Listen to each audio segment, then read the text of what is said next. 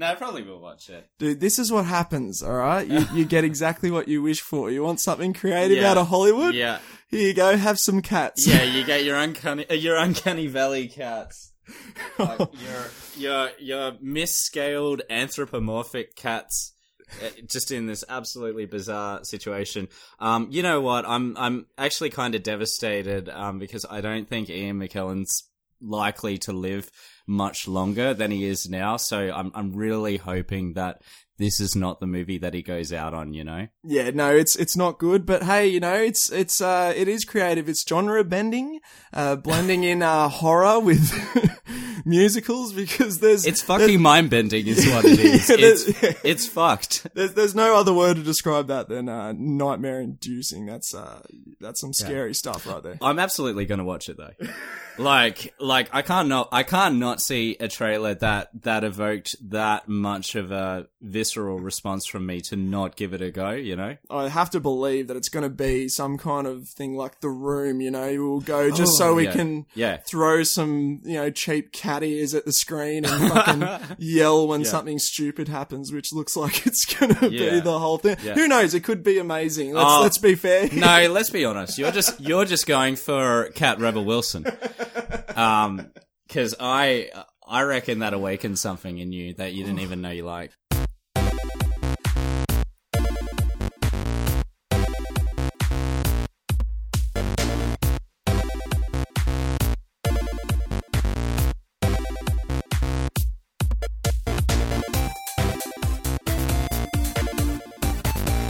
Hello and welcome to News to Reviews, your place to be for gaming news stories. Oh god, that sounded much better in my head. Yes. Yeah. No, we're keeping it in, we're rolling through. Bad. We also have game impressions as well, but I don't have a rhyme for that. Yeah, we're keeping it raw.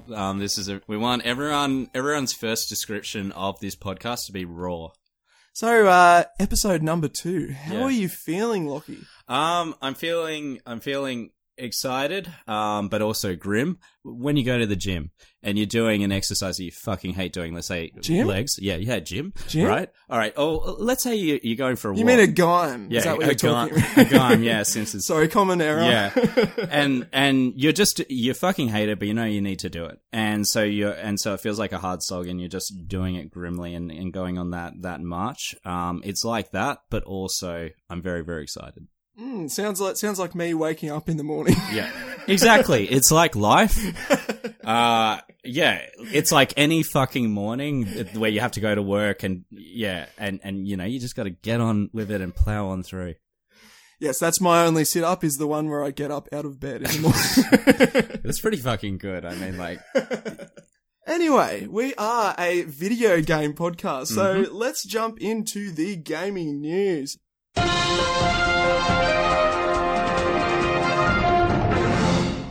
first story I want to talk about today, I mentioned this last week, Untitled Goose Game. Yes. It is absolutely killing it. Untitled Goose Game was featured in the New York Times and Time magazine. Absolutely destroying. It's hit the mainstream. It's all over Twitter, all over Facebook. It's worldwide. People are talking about this game. Yeah, and I will I'll jump in here real quick. So I have made concerted efforts to not learn anything about this game. I have no idea what it's about other than it being called Untitled Goose Game. I've seen a couple of memes on Facebook that I don't understand.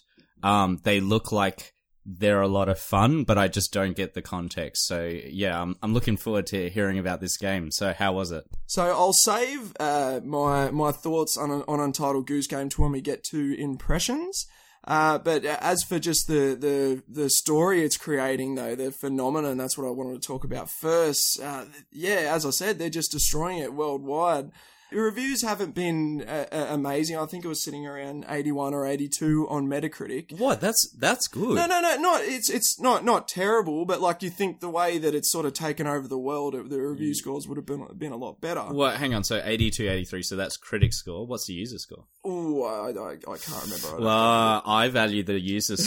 So you know, I think a lot of people would agree with me is that it's more valuable to find out what the people who enjoy the game think. think about the game and what they rate about it rather than critics, because I mean, I'm starting to sort of fall into this boat as well, where if you love something long enough, you start to get bored with seeing the same thing over and over again. You start seeing the patterns, and you start to really gravitate towards looking for, okay, it was good and did a great job, but what did it do that was new?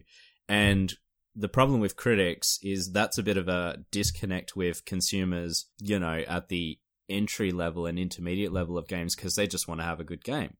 It doesn't matter if it's doing something new or breaking new grounds, really.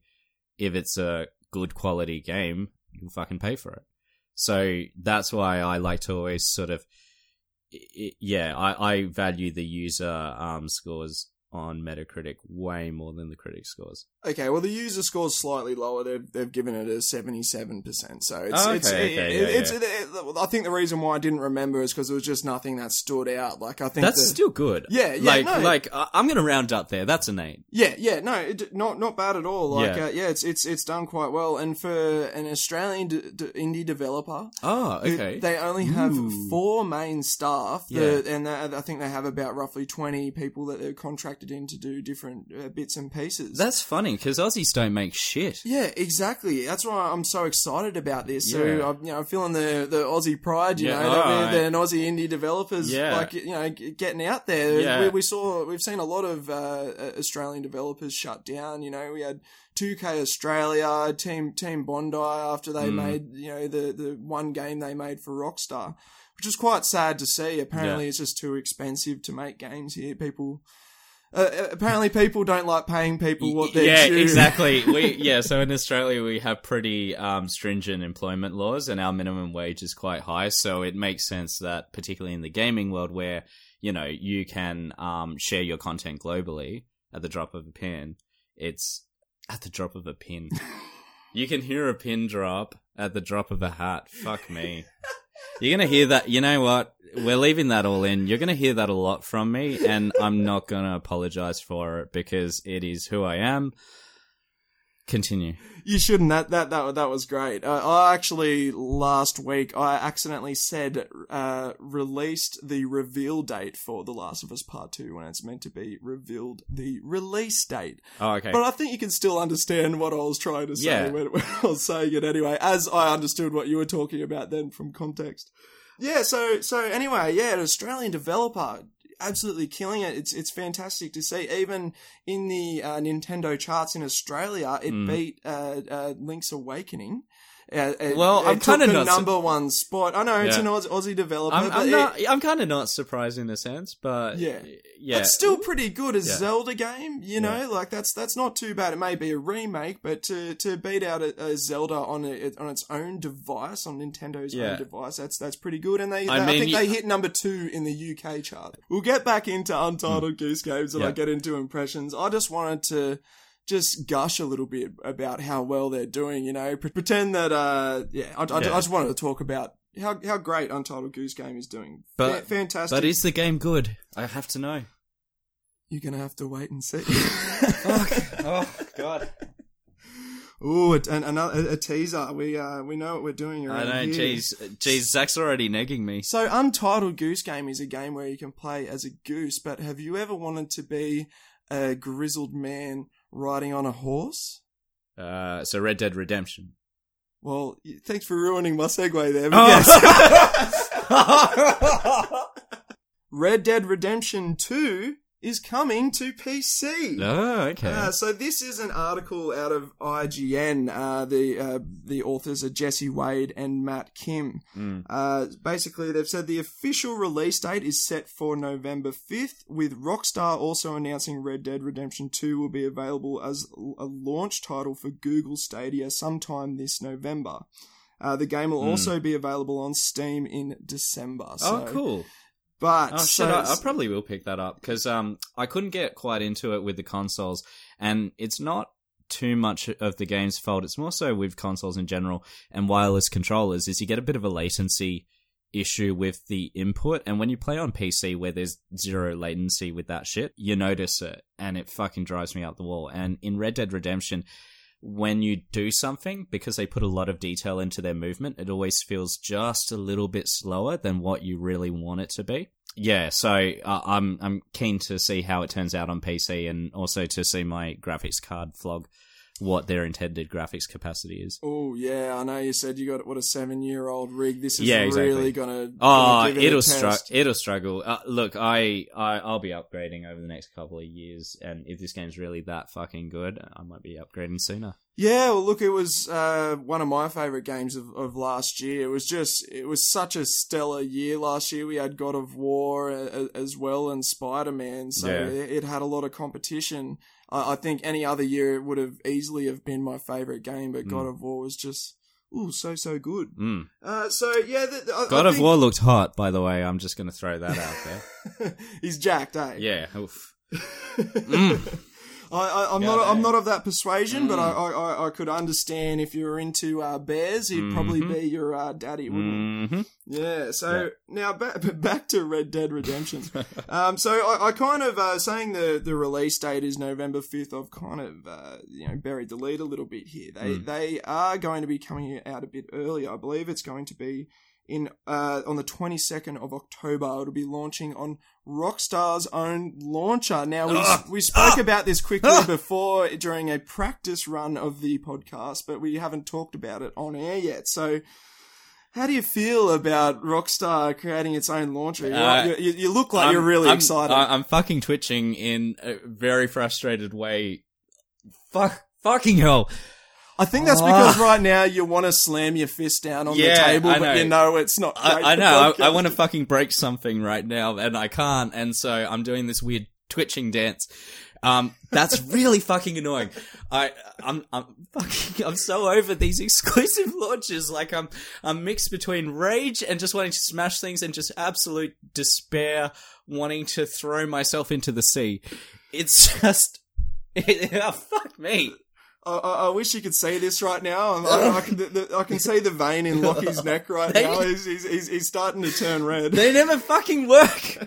They never work. Well, you can always download it on Epic Launcher. That's going to be coming out before November. You don't have to wait till December. Epic Launcher was a fucking disaster. I still can't match in a full lobby of 4 people playing the game, and it fucking came out like this month. It's just... Oh, fuck. All right. Hey, but you know what, though? If you pre-order it on the Rockstar launcher, you can get 2 free PC titles, and you can choose from any of these. Grand Theft Auto 3, Grand Theft Auto Vice City, Grand Theft Auto San Andreas. I don't fucking care. Bully, the scholarship, the scholarship edition. LA Noire, the complete edition. I already played those games over 10 years ago when they came out. What about Max Payne 3? That was great. That actually was pretty good. It was a good game. So hey, there you go. You could. No, but I never played again. That's the thing.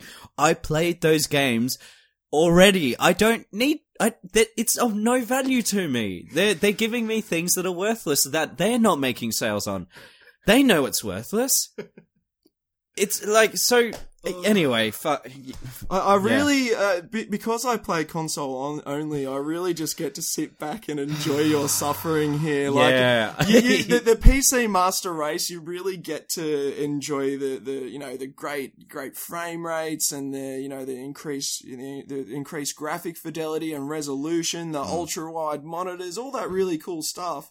But we get to have a thing that we don't pay too much for, and then all we have to do is put our games in and play it. It's nice and simple for simple folk like me. Yeah, oh, no, and it is better because you can play it on the big screen TV. Yeah, look, I mean... You can do that with a PC as well, really, but, like, I guess you'd rather have, like, a decent monitor. You want to get in nice and close. Yeah, I mean, some people might do that. I mean, I'm not one of those people because I'm lazy, I guess, but you need a dinner tray type situation to have your mouse in your... Nah, fuck it. Too much work. That sounds like a nightmare. All right. That's another thing, too. I don't ever game and eat. I don't really... I think that's more of like a PC player thing. I don't know. Maybe it's more of just a meme. I've just learnt what I know about PC games from that one episode of South Park where they're all playing now. So Red Dead Redemption, I think to sum it all up, you're excited to be downloading it on Rockstar's launcher, yeah?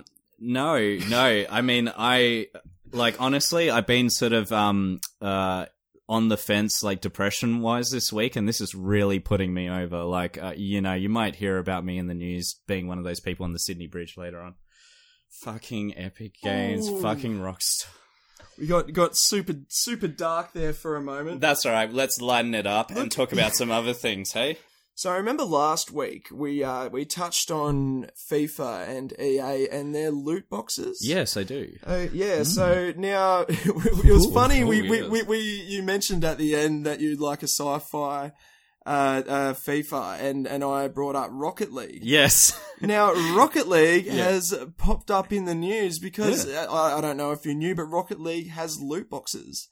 And Rocket League... I didn't know that. Yes, yes. And Rocket League is a $30 game. So, look, I know it's cheaper than your average game, but I feel uncomfortable. I don't even like it when free-to-play games have loot boxes, but it makes me uncomfortable when they're asking for an upfront price as well as having loot boxes. All right. So my question here is, are these loot boxes, the things that you get out of them, will they improve your competitive edge? I believe it's just skins. It's not okay. It's not like pay to win. I have less of an issue with that. I think it's still insidious, and it's definitely encouraging people to get addicted to gambling, which is fucked.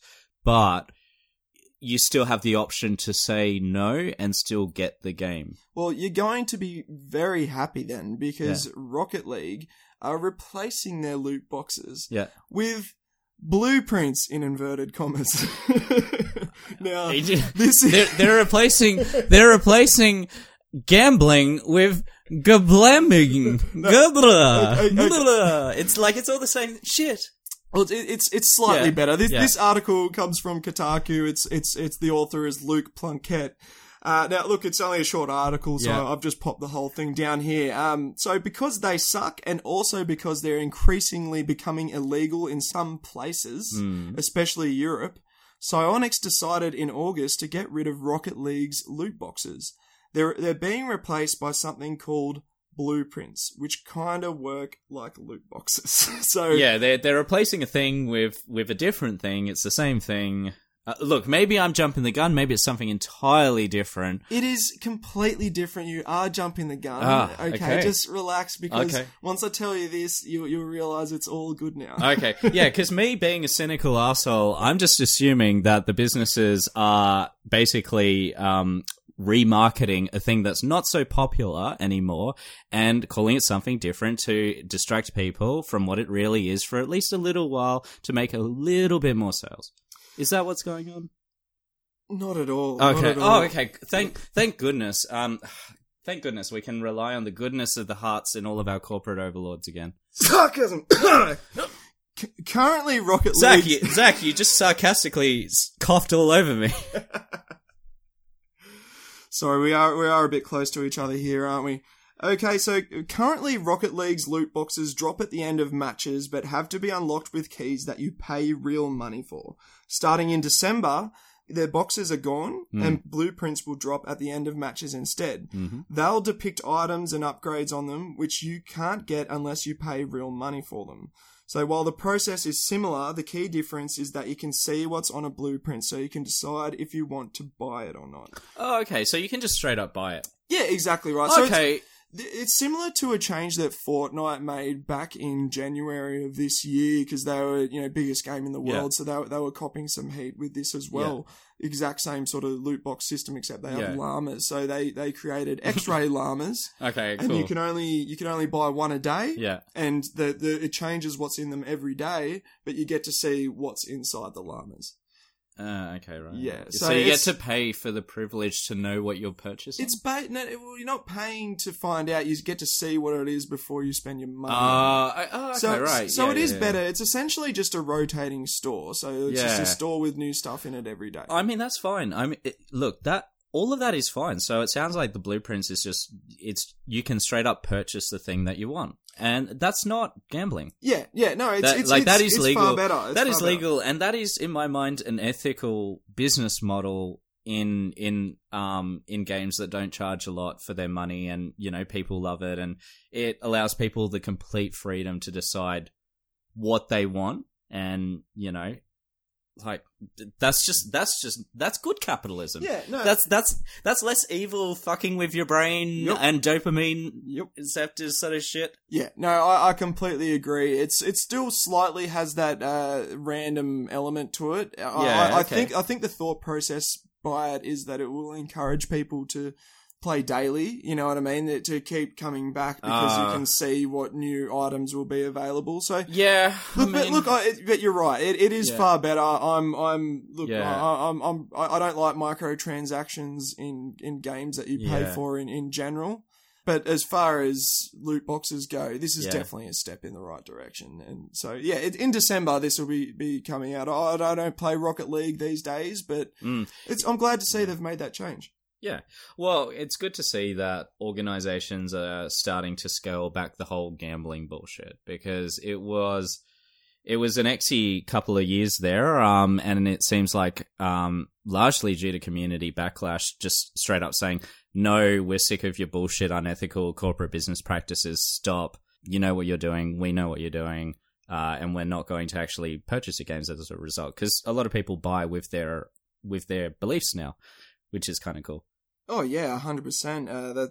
That's what it's all about. In saying that, though, a lot of the bigger games, the coverage about the microtransactions haven't really done a lot of damage to them. The only one I can really think of is Star Wars Battlefront 2. Yeah, and ours is actually going to start coughing EA all over the place. Yeah. Because, like, EA...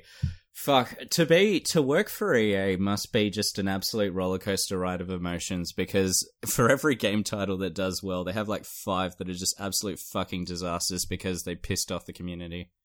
Well, can you think of some others other than Star Wars Battlefront 2? I think Anthem comes to mind. Was Mordor...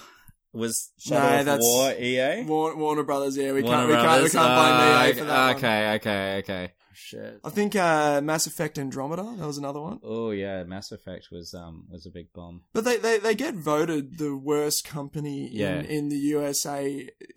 Yeah. Nearly every single year. They've had it multiple years running, which I think they're in the Guinness World Records because of that as well too, which look, I don't like EA, but there's massive oil companies and terrible pharmaceutical companies that are, you know, doing terrible damage to the USA, and they're voting EA as the worst company. Here we go, Zach's fucking going after Big Pharma. Shit, we might have to shut this shit down because I'm not going to get any work after this, Zach. Big Pharma runs the world. Are you in the pocket of Big Pharma? Is that what you're trying to tell me? I'm not in the pocket, but I have a healthy fear of them in the same way that I have a healthy fear of getting older and dying. No, this explains why you keep trying to sell me all that Vicodin. I don't want your Vicodin, Lockie. Okay? But it's so good. But it's so good, and it makes you laugh better. No, I actually don't even fucking know what Vicodin is. It just sounds like a funny made-up word to me. I know they've spoken about it on American television. That's as far as I know. All right, so none of us know what Vicodin is, so... my mind immediately goes to Viagra, so I'm assuming like you're talking about like staying up for hours on end. Yeah, that or some kind of laxative or something. I'm not sure. So... So, speaking of something shit, Sony has been refusing to have crossplay on their platform for a very long time. So what is crossplay? So, crossplay is just being allowed to play across different platforms. So, say I'll be able to play Borderlands with you while you're playing on PC on my PS4. Oh, awesome. Yeah, exactly. Cool. It's something that people have been wanting for a very long time, and especially since... Xbox and Nintendo have come out and started doing some cross-platform stuff. I know Minecraft is cross-platform and Fortnite and a few other things. I love how Minecraft is like the most basic game on the fucking planet and how like insanely popular and supported it is. I think it's like the third best-selling game of all time, something ridiculous. And this is not me shitting on it. It's like, it's basic in a good way. Like, it is a purely fun game and it builds on creativity. It's the whole reason why Legos will last until, like, well after mankind. Whatever AI super race replaces us will also play with Legos as infant AI hive minds. Have you played any Minecraft? Yeah, I have. Oh, definitely. Yeah, it's heaps fun. Yeah, you like it? Yeah. Oh, yeah, it's heaps fun. Yeah, and it's even better with the whole community behind it. I've watched a lot of Let's Plays because, I don't know, there's something good about Let's Plays with Minecraft where they do a good skin. And, I don't know, you just switch off. No, you're right, though. It's absolutely killing it on YouTube right now. Like, PewDiePie got back into it, and it's sort of had this new life. It's crazy to see, like a 8-year-old game. I think it was 2011 it came out to have a life again that far down the track. That's incredible. Mm. It's really cool, especially across YouTube and Twitch. It's mad. So the reason why I brought up crossplay is because an article came out of Wired. This article's by Peter Rubin, and the article is mostly crapping on about corporate stuff, talking about how they haven't abandoned PlayStation Now, which is their streaming service, which we don't get in Australia, probably because our internet's garbage and they don't see the point. But anyway, the interesting thing was there was just one line later on that article. This was an interview with the Sony president, Jim Ryan. Mm. And it said, while it's not announcing the news explicitly, the PS4's cross-play efforts have officially moved out of the beta stage, meaning that the console can support cross-play on any titles that studios provide the functionality for. That was a bit of a mouthful. So, like, for layman people like me, what does that mean? Do we get crossplay? So they're saying that they haven't made an official announcement, but look, if it's come out of beta and they're willing to talk about it, they don't talk about things usually unless they're going to do them. Oh, I don't know. Saying that you're willing to talk about something is not the same as even talking about it. It just says that you're open to the idea of negotiations. That's like very early stage. I mean, like, if they're talking to the press about doing crossplay, if they're not going to be doing it, they wouldn't talk to the press about it. Because, do you reckon? Yeah, 100%. If you mention anything to any games press, they're going to keep asking you about it until it's either cancelled or released. Yeah, okay. So they've learnt their lessons. Like, I don't know. I don't know. I've been lied to by game developers before. Oh yeah, but you like it could end up getting cancelled. That's what I'm saying. Sky. But for the most part, they want to try and they want to try and only announce things if they have an intention of eventually implementing them. But and that, like, if it was just them talking about this, I might agree with you, but considering that they've been copying flack from Nintendo and Xbox players for not allowing to, like, what Nintendo and Xbox are doing, I think we have a good chance here. Who knows? PlayStation gets complacent. They did it with the PS2 going into the PS3, and that's why they end up beating Xbox out in lifetime sales.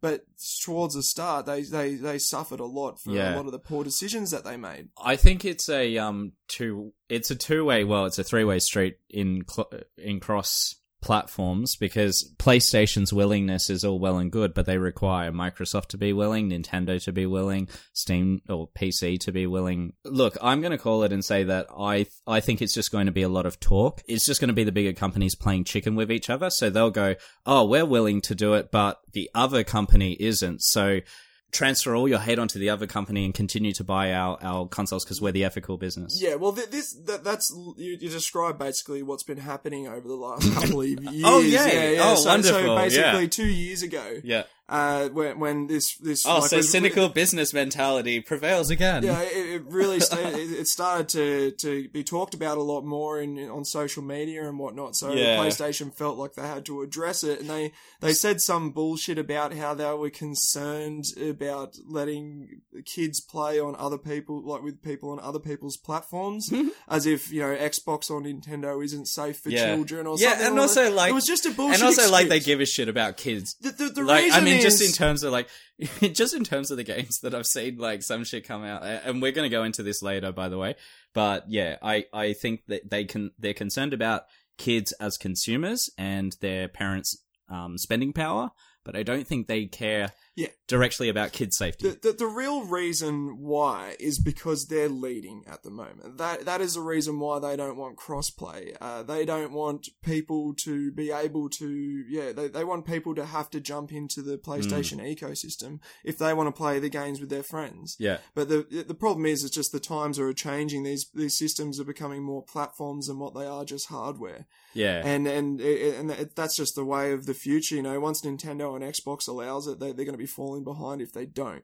So I think maybe we won't see it for this generation, but we're on the precipice of the PS5. So next year we in November, I guarantee you we'll have a PS5 by then. Oh fuck! I can finally move on from my Microsoft Xbox games and get finally get a fucking PS. Do you know if it's backwards compatible? Well, the talk is that it will be. Okay, yes. So look, but these are just rumors. We don't actually. It's not been 100% confirmed at the moment, but that's what the rumors are, because they really messed up with the PS4 not having backwards compatibility. Yeah, and they have copped flack from it from the PlayStation community. So look, fingers crossed they do. I really hope so. Fingerings crossed. Yes. Oh, get all your fingering crossed. So yeah, look, hopefully it does happen in the future, and me and you will be able to play some Borderlands together and whatnot. Oh, I'll be bored of it. I've already stopped. Yeah, exactly. I'm slowing down. And saying that, I did within like 2 or 3 weeks. I nearly put in 48 hours. Yeah. Oh well, you can do it. You can do a run with Amara next time then. Yeah. I have started a run with Amara actually. Yeah. Is she good? Yeah, I've got her to like level 15, 16 or something. Yeah. I thought she was quite good. She's just a siren though, you know. I'd already played a siren. That's the only reason I didn't pick it. A lot of her abilities are similar to the previous one. I think Maya, and like her arms hold things in place exactly how Maya like had the ball. Well, there is different options. You don't have to do the whatever that Psylocke move or whatever it was called. You can choose to be melee based, and which used to be with you know, the assassin guy. I fucking love the assassin guy. I wish... Zero? Yeah. Did you like how they implemented him into the story? Spoilers! Nah, fuck it. By now, if you were going to play the game out of any sort of interest, you would have it by now, so whatever. But yeah, I liked them working those sort of back in. It was fun, but it also did remind me that Borderlands 2 was way better, with better characters, and... Yeah, it was just sort of reminding me the whole time, like, shit. All the best characters were the ones from... Yeah, they were, yeah. It was a stark reminder. I've had enough of talking about Borderlands. Yeah, we'll move on from Borderlands. So that will do us for the news today. Just quickly, in the games that came out this week, the only thing of note was Ghost Recon Breakpoint.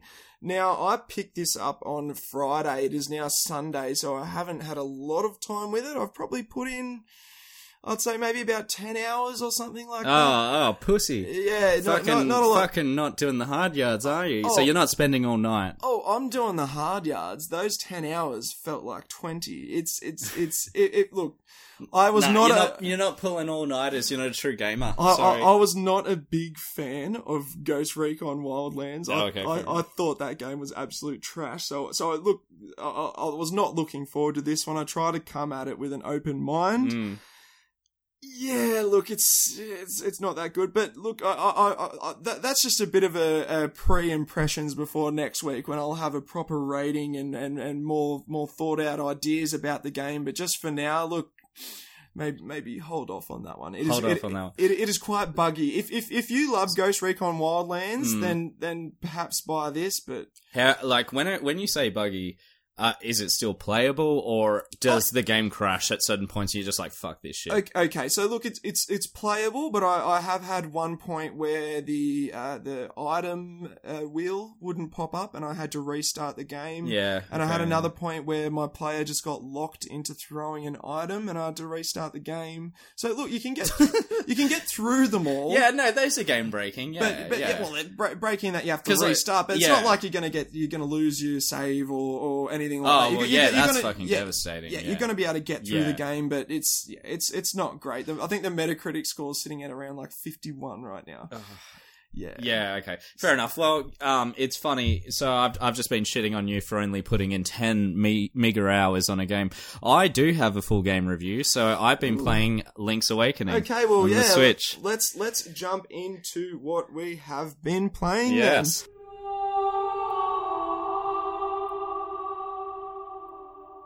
So, Lockie, yeah, you've been playing Link's Awakening on the Switch, so...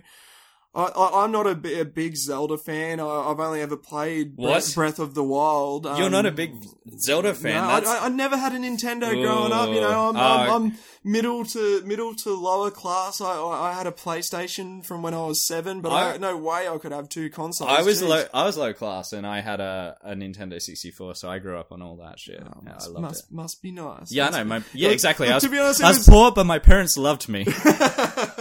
Yeah, I'd get like... 2 games a year, one at her birthday and one at Christmas. Oh, yeah, that's normal. Like, yeah, I'm used to that. Yeah. But, like, those games were fucking good games is the difference. Yeah. So I got Zelda Ocarina of Time, I got Banjo-Kazooie, like, I got the good ones. I think all I ever played was basically Crash Bandicoot on PlayStation. Crash Bandicoot's awesome. Yeah, great. Yeah. CTR as well. Yeah. Fantastic. Oh, yeah, that's all good. But, you know, the CTR was a big rip-off of Mario Kart.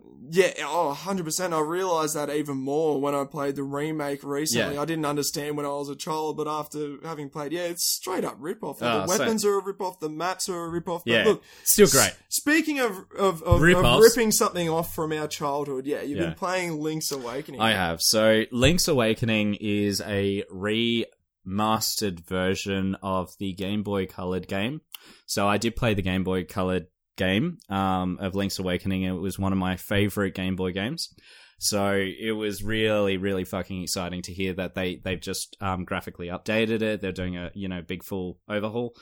So my first impressions of the game is that, and it's funny that you're saying that you sunk 10 hours into the other game. I don't know, whatever fucking Tom Clancy game it is, and another Tom Clancy game, whatever. I can't even be bothered. Exactly, who cares? It's not even worth remembering at this point. It was that nothing.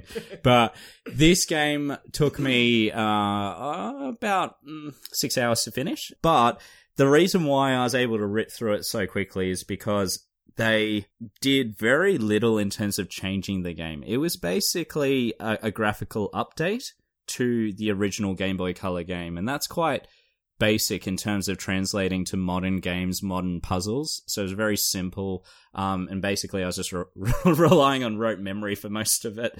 Yeah, so it was quite a short game, and I thought initial impressions for an $80 title to have basically a reskin of a Game Boy Color game was a bit... of a $80.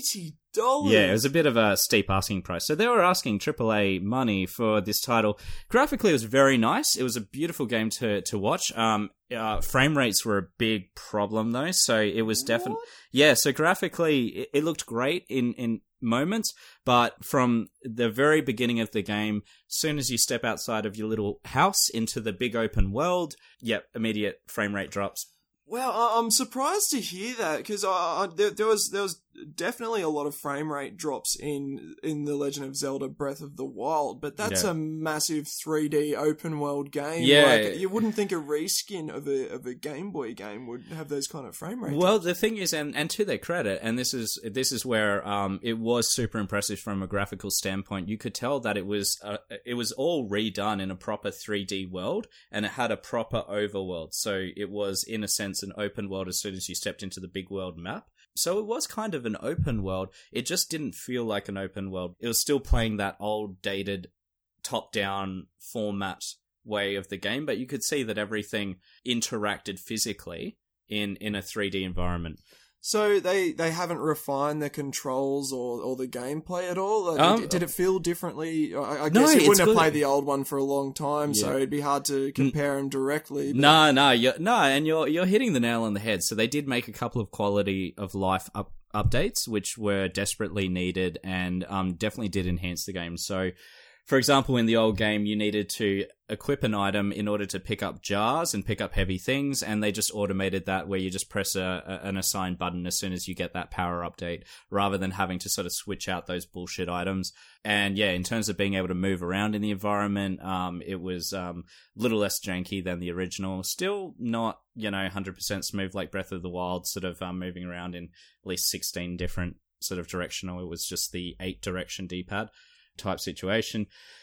But yeah, it depends on who you are, and I kept asking myself, who is this for in this game? Like, who are they trying to sell this to? And it just felt like it was a love letter nostalgia game. So someone like me who really liked the original, I'm a bit older, I can afford the bullshit AAA prices for my games for an 6 to 8 hour game. Yeah, I had a good time, but the game's over. There's no replay value to it. It's very easy to sort of get through. It was a good title, but definitely I would not recommend this game unless it's on sale. Were you hoping for more of like a Resident Evil 2 remake style thing where they kind of reinvent what the game was? Okay, yeah, absolutely. Just a little bit more as well. The overworld, the game really could have standed to have been a bit bigger. There could have been new puzzles added, new things to do, but they did keep it very much just a pure remake or pure digital remaster, really. Okay, so look, if you were new to Zelda, like say you hadn't played any Zelda games at all, would you recommend this one? Or yeah, and that's the thing. So, and I understand that Nintendo is largely, appealing to a younger consumer base. I'm trying to figure out what they're getting out of it. And the answer is, unless you're a very unique child that loves seeking out all the old retro stuff and you find that really sort of neat, I can't see kids being too attracted to this game. So yeah, it sounds like if you're going to enjoy this, it's probably something you played in your past and have a lot of nostalgia for. Yeah, definitely. Now there are a couple of funny things about it, about the game. Something I noticed straight off the bat is they included these little sound bites to all of the characters in the world that you could listen to when you're reading their text to sort of get a feel for, what they were as a person. Is this what you messaged me about? I can't remember. Did I message you something? You messaged me about... No. Okay. Yeah, okay. So, yeah. Well, all right. So, fucking 2 minutes out into the game, I'm in the main village. I'm talking to these characters called Mamasa and Papal. So, mum and dad, and they have four kids, and the kids say occasionally sexual innuendo shit, which is weird because they're definitely being presented as very young. So, like, I don't know. It's just very much true to the original. I get it. But the mum and dad are making like fucking orgasm noises as their sound bites. So like they have their text and it's all very innocent and it's all like, welcome to the world and do this. And this is a flavor of who we are. And the mum's just like, ah, ah. And then the dad's, oh, like, and that's the sound bite. And it's like, okay. I don't remember that in the Game Boy Color game. So that was a creative decision. Like, in the small amount of creativity that went into the game, they just had to fucking make it weird. I don't get anything out of that. I don't know. Zach, do you think you might be the type of guy that might get out of coming noises from Mamasa and Papal?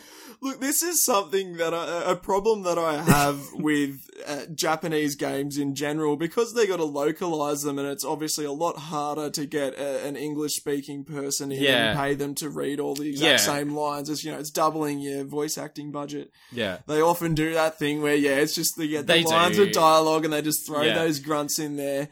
And look, with games like, God of War and Red Dead Redemption, which have like scripts that are, 3-foot thick and ridiculous amounts of dialogue, it's, even just dialogue happening in the world around you as well too, not just in the story of the game. Yeah, I just can't play something. They just can't be bothered putting in the voice acting. It's just, I've enjoyed games where they haven't. But, and even like in The Legend of Zelda Breath of the Wild, I would have preferred if they probably didn't bother, because the voice acting in that was atrocious. Oh, no. Link! Oh, okay. That was bad. Were there any coming noises? Were there any... Link! Oh, I'm sure there was a bit of, you know, she's gotten knocked over and goes, ah! You know, the reactions with those kinds of voice actors are always over the top. I love those, and that's fine. But when you just have that as your soundbite and it plays every time you listen to really innocent dialogue, there's a disconnect. Yeah, and there's just, and you just ask. I can tell that it was definitely they kept the sound bites from the Japanese recordings because it's very much those are anime sort of noises and sounds.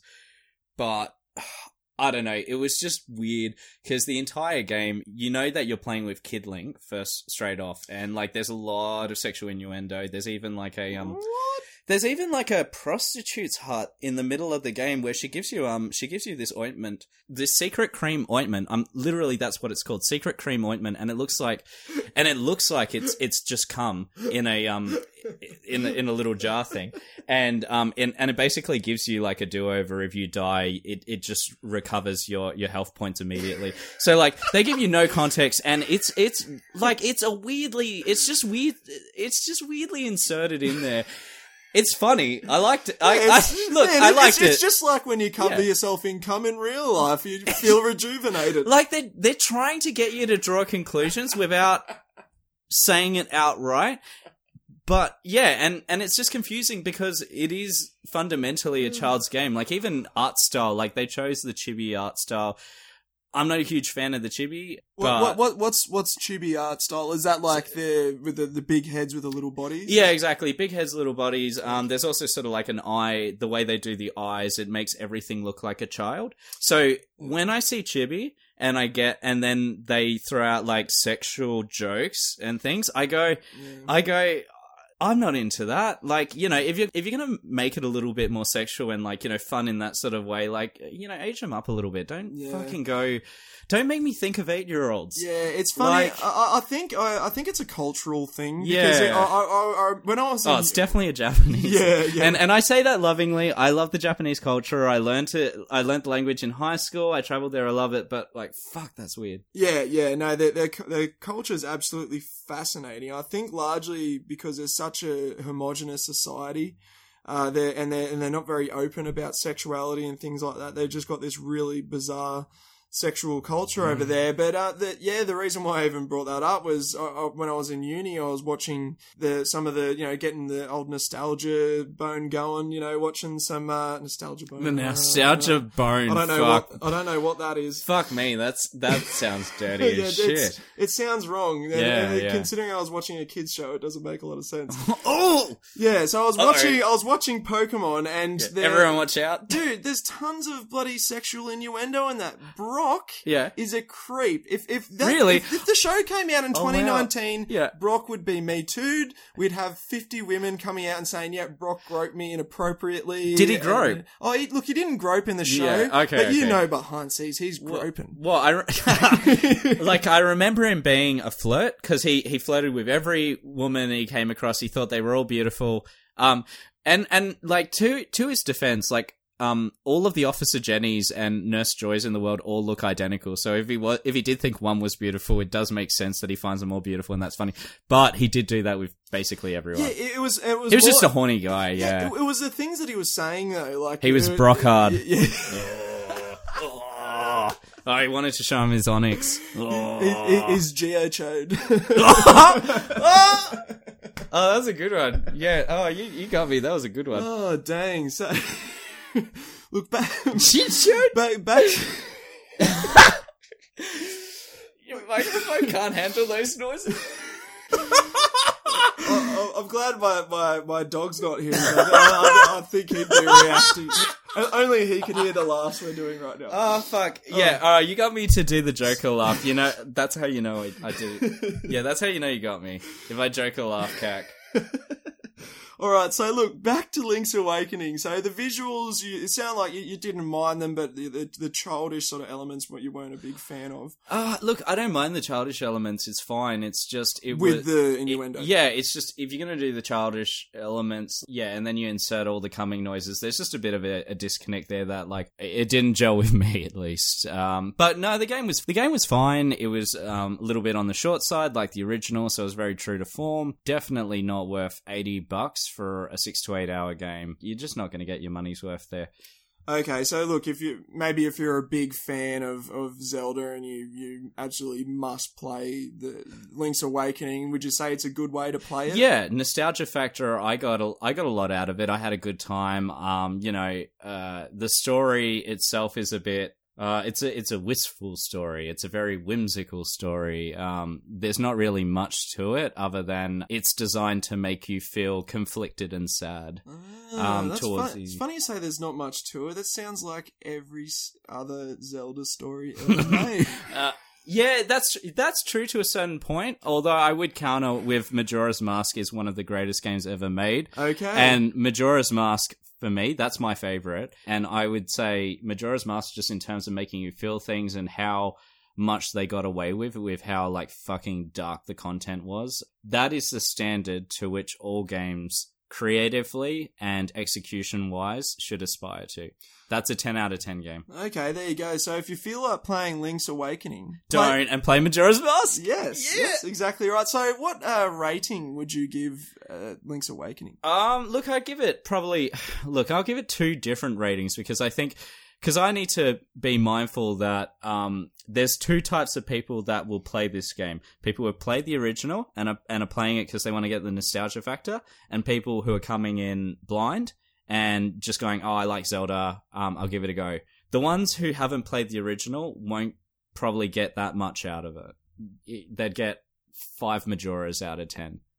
Wow, okay. Yeah. Get it on sale, and that'll bump it up to 7 Majoras out of 10 for me. Okay, yeah. Okay, fair enough. And, the other score I'd probably give, 8 Majoras out of 11 for the nostalgia fans, the people who want to try and recapture their beloved cherished memories from childhood before they got beaten down by all of the pressures and horrors of life. Okay, so would you say it's the best way to play Link's Awakening? No.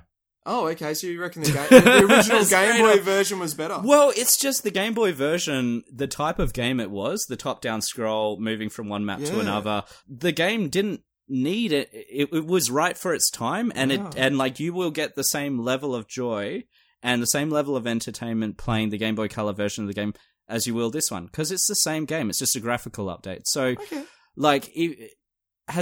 who would ever... I mean, unless the graphics from the original are so fucking bad and incompatible, like at that point in time as well, with the game that they're trying to present, a graphics update will not enhance a game, in my opinion. Okay, no, look, yeah, I think you're right. It won't enhance the gameplay, but for me personally, if I had to choose between, like let's say, the original CTR or the CTR remake, I would choose the remake hands down just because it looks better. And it plays exactly the same, so why not have the better-looking version? I don't know. Yeah, I get you. Again, nostalgia goggles. Big time. I grew up on the original, so yeah. While I was playing this, I didn't feel like I was getting anything more out of it. Now, if they really built on it and they went, okay, we'll put in the main game, but we're going to expand it and make the game twice as big with all this new shit to do, then I would go, oh, yes, this is the definitive title. But they've done nothing really to make it, the definitive version. Okay, yeah, wow. So, yeah, not the greatest review for Link's Awakening. Right? Oh, well, fucking put more effort into it next time, Nintendo. Yeah. Not everything's is about graphics update. Yeah. Wasn't your whole business model to begin with that you weren't about graphics and you were just about fun and creativity? Where did that go? Yeah, I think just every company now has just decided to remake everything that has ever existed because, fuck having to think of something new. Yeah, exactly. Guaranteed sales and nostalgic fan bases. Yeah, why not? Yeah, 100%. Well... So it sounds like you had an average time playing as young boy Link. Now, how do you think you'd like? I know I need big boy Link. Where's my big man Link? Well, how would you like to play an evil small goose? I would love to play an evil small goose. Well, look, I should actually clarify here because this goose isn't evil. By nature, all geese are evil. So it's just a normal goose. I hear that. I hear in Canada, geese are particularly assholes. Geese will eat your children. Fuck. Well, fuck. Okay. Well, I'll say clear of goose. Don't ever trust a goose. Always cross the street if you see a goose coming the other way. You know, it might look friendly at first, but it will attack you. Anyway, the reason why I bring this up is because of Untitled Goose Game. I've finished playing it. It's by a developer known as House, as I said before, an Australian developer based out of Melbourne. Now, look, I'll start off with the visuals, right? It's got a nice, simple visual style. It's an indie game, so you know you don't expect it to be this high-tech 4K looking goose, and that's totally fine. No, it's perfect for what it was. Cool. So it's sort of cell shaded, but not in the way that Borderlands is. Kind of did you ever play like Unfinished Swan? You know, that sounds like Untitled Goose Game. Yeah, it's like funny. It's about a bird as well, but look, it's the kind of art style where it's, you know, it's cartoony looking, that you can't see the expressions on the people's faces. They don't sort of draw the outlines on the characters. It's just like the colors. Oh, so it's like so it's like if you're kind of a sociopath. So, going through life as a sociopath, and you can't. Funnily enough, it's very fitting because you are a sociopathic goose, and basically, getting onto the gameplay, the aim of the game is to be a horrible ass goose and cause trouble all over this lovely little small town neighborhood. Now, it's very simple. Yeah. Basically, all you can do is just run around. You can duck your goose's head down. But you can also pick up items and you can honk. Honking's a lot of fun, you know. You just go up and honk and annoy people. And using those few sort of tools that you're given, you have a to-do list of things that you have to get through. And they're all just little ways that you're causing havoc throughout the community. So, look, just one that was sort of early on. I had to steal a toy off a little boy and then put it in a shop and make him buy it back from the shop. So the poor boy's having to pay for his own toy. That's pretty advanced. Yeah, so like some interesting stuff. So the world has. So there are consequences in this world. So like it's very interactive. Exactly. The puzzle elements are all in how you interact with the poor townspeople. Oh, that sounds fun. Yeah, no, it's a really refreshing game. You know, like we're so I'm so tired of playing games like Ghost Recon Breakpoint, where you're just some other military bro with his awful dialogue. There's no dialogue in this game at all. Well, it's funny that that game is titled Breakpoint because it sounds like it was your breaking point with the entire franchise. I think I broke with Wildlands. I'm fortunate. I've actually managed to live my entire life without playing a Tom Clancy game. So, I feel blessed. Look, I've heard that I haven't played The Division 2, but I've heard it's good. It was one of the better reviewed Ubisoft games of this year, and also what was the other one? Rainbow Six Siege as well too. That's also technically a Tom Clancy game, but all Tom Clancy is now is just the guy's dead, I believe. Is he? Yeah, they just own his fucking name, and they own his corpse. Yeah, they own his name, and they just slap it onto any game that they choose. It doesn't have to be affiliated with anything he's ever written. Holy shit, is that true? Yeah. Oh, so, fuck. That's I don't know. That sounds really fucked up. Like, look, creatively, they can't own another person's name that. I think as far as making games is concerned. So, like, he could, if he was alive, he could still release books. But he's not able to ever make his own Tom Clancy game, if that makes sense. Yeah, but, like, that's the fucked up part, because, like, he's not making them, so he's not actually giving consent to having his name attached to it. But that's the deal that you make, though. You got to be careful. It's like when you look at what happened with The Witcher. The author of the novels series, I believe it was a series. He sold the rights to make Witcher video games to them at a lump price. Yeah. Thinking the game wasn't going to go anywhere at all. Oh, and now they own all the rights to making any Witcher games, basically. Oh, no. And they did, and they changed things from the books and whatnot as well, too. But that's the best case scenario. Yeah. They made some fantastic games, but that guy's definitely burning now. Yeah, that sucks. But he'll do fine, because Netflix is about to unleash, the TV series, so I'm sure they're paying him royalties on that. It's all based on the novels. I'm not sure about that, eh? Henry Cavill, that wig looks pretty bad. Oh, I haven't seen anything for it, so... Oh, the trailer... Wait, Henry Cavill? Yeah, look... Oh, no. Oh no. I like Henry Cavill, but look. I don't. Everything he acts in is fucking poison. Look, it's not on him personally. I mean, I don't watch much of it, but like, it always bombs. So like, I don't know. I feel like he's bad juju for a franchise. So you didn't like Mission Impossible, the most recent one? I haven't seen it. Oh, okay. I stopped so many Mission Impossibles ago. Because, I mean, they're not impossible. So the title already straight... You can't have a title saying that it's impossible and then have fucking 4... No, it's over 4. It's like 6 titles now. It's not impossible. Look, I'm just being pedantic, but I absolutely love that of all the problems you have with the Mission Impossible series, it's the naming convention.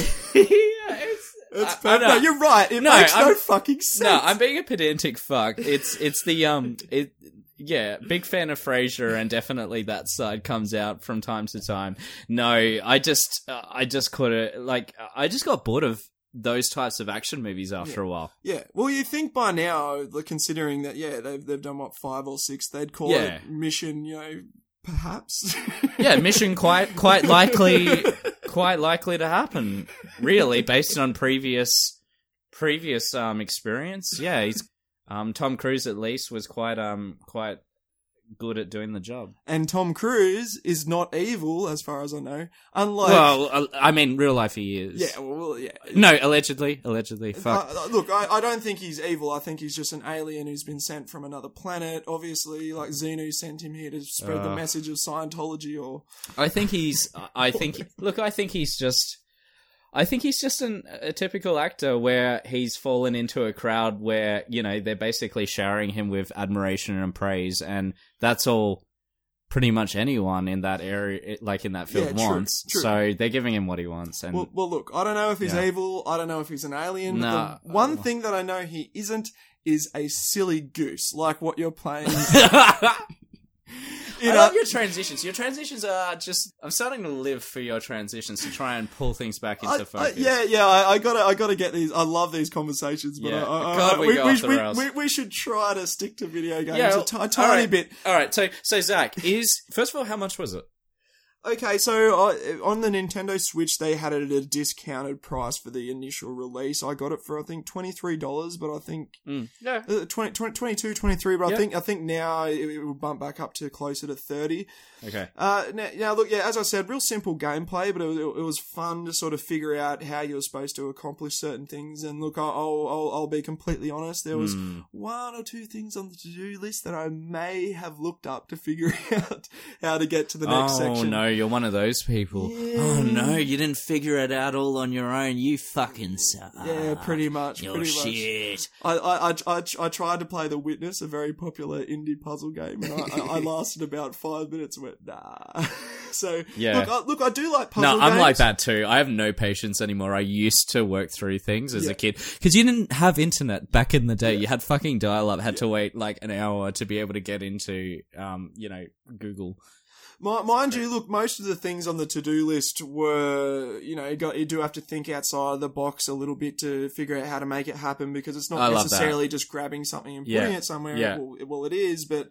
it's where you position it to get particular reactions from the different NPCs and whatnot. So it sounds clever. Yeah, it is. It's really clever. It was a really good idea. And I think, just playing a game where it's not violent, and it's just a bit of fun and you're playing as a goose of all things. It was definitely refreshing. You're just a silly goose. Yeah, I'm just a silly goose. Down to get up to no good. Exactly right. So... gameplay was great. The music was cool. It was very minimal. It was just a piano track that would play over, and I believe it did have some sounds and whatnot as well.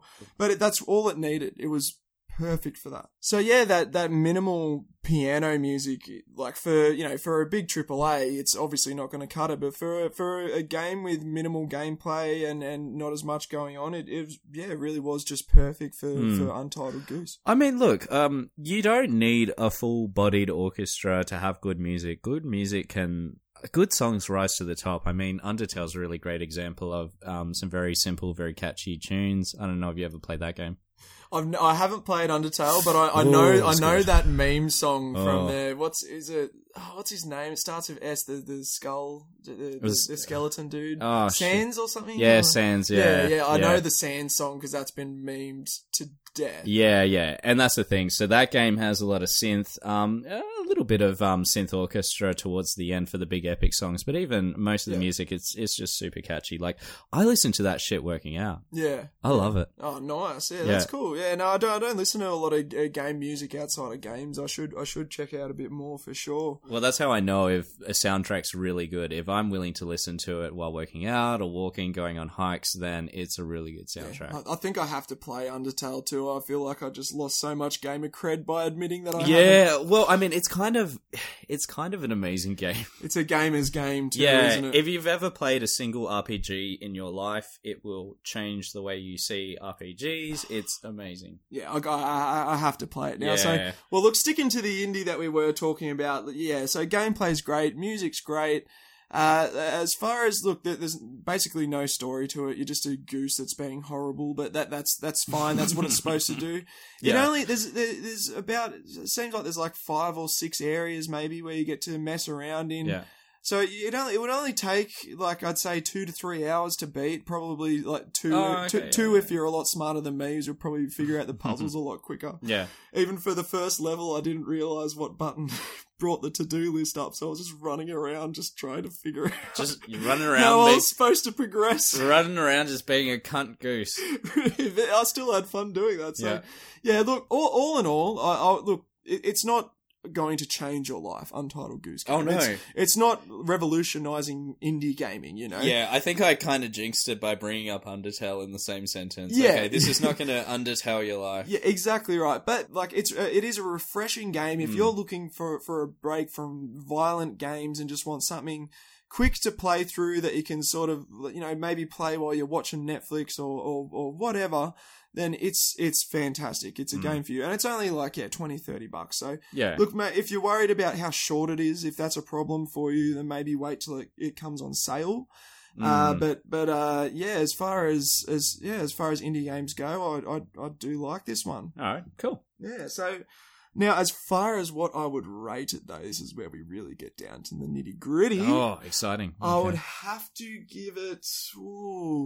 I'm really going to piss off everyone with the way I'm going, the fractions I'm going to use. I'm here on the edge of my seat. I'm going to give it 87 Philly Goothers out of 107.5. Are you making fun of my lisp? I'm not. I didn't even know you had a list. To be honest, no. I have a little bit. I was just saying, silly goose. Are you in the cunt? You fucking with me right now? I'm seriously not. I did not know you had a list. I got a bit of a lisp. I'm not like it's not full on, but I got a bit of one, and I'll break into it if I'm really tired. You can tell when I'm tired on this is when I just can't pronounce s eth. Well, look, I didn't notice until you literally brought it up to me just then. But as I said... That's a good game. Yeah, as I said... It's a solid game. Good game, solid game, would recommend. Look, support Australian game development. We don't have a lot going on here. If you're an Australian, you owe it to our country to buy it. You hear that? We got a Pauline Hanson type call to arms. If you want to save Australia and defend Australian values and businesses... you got to climb Uluru and get stuck on it and need help down because you're a fucking piece of shit. That woman is crazy. Fuck me. I can die happy now. I've been compared to Pauline Hanson. All right, so you'd rate it 8 Paulines out of 10. Cool.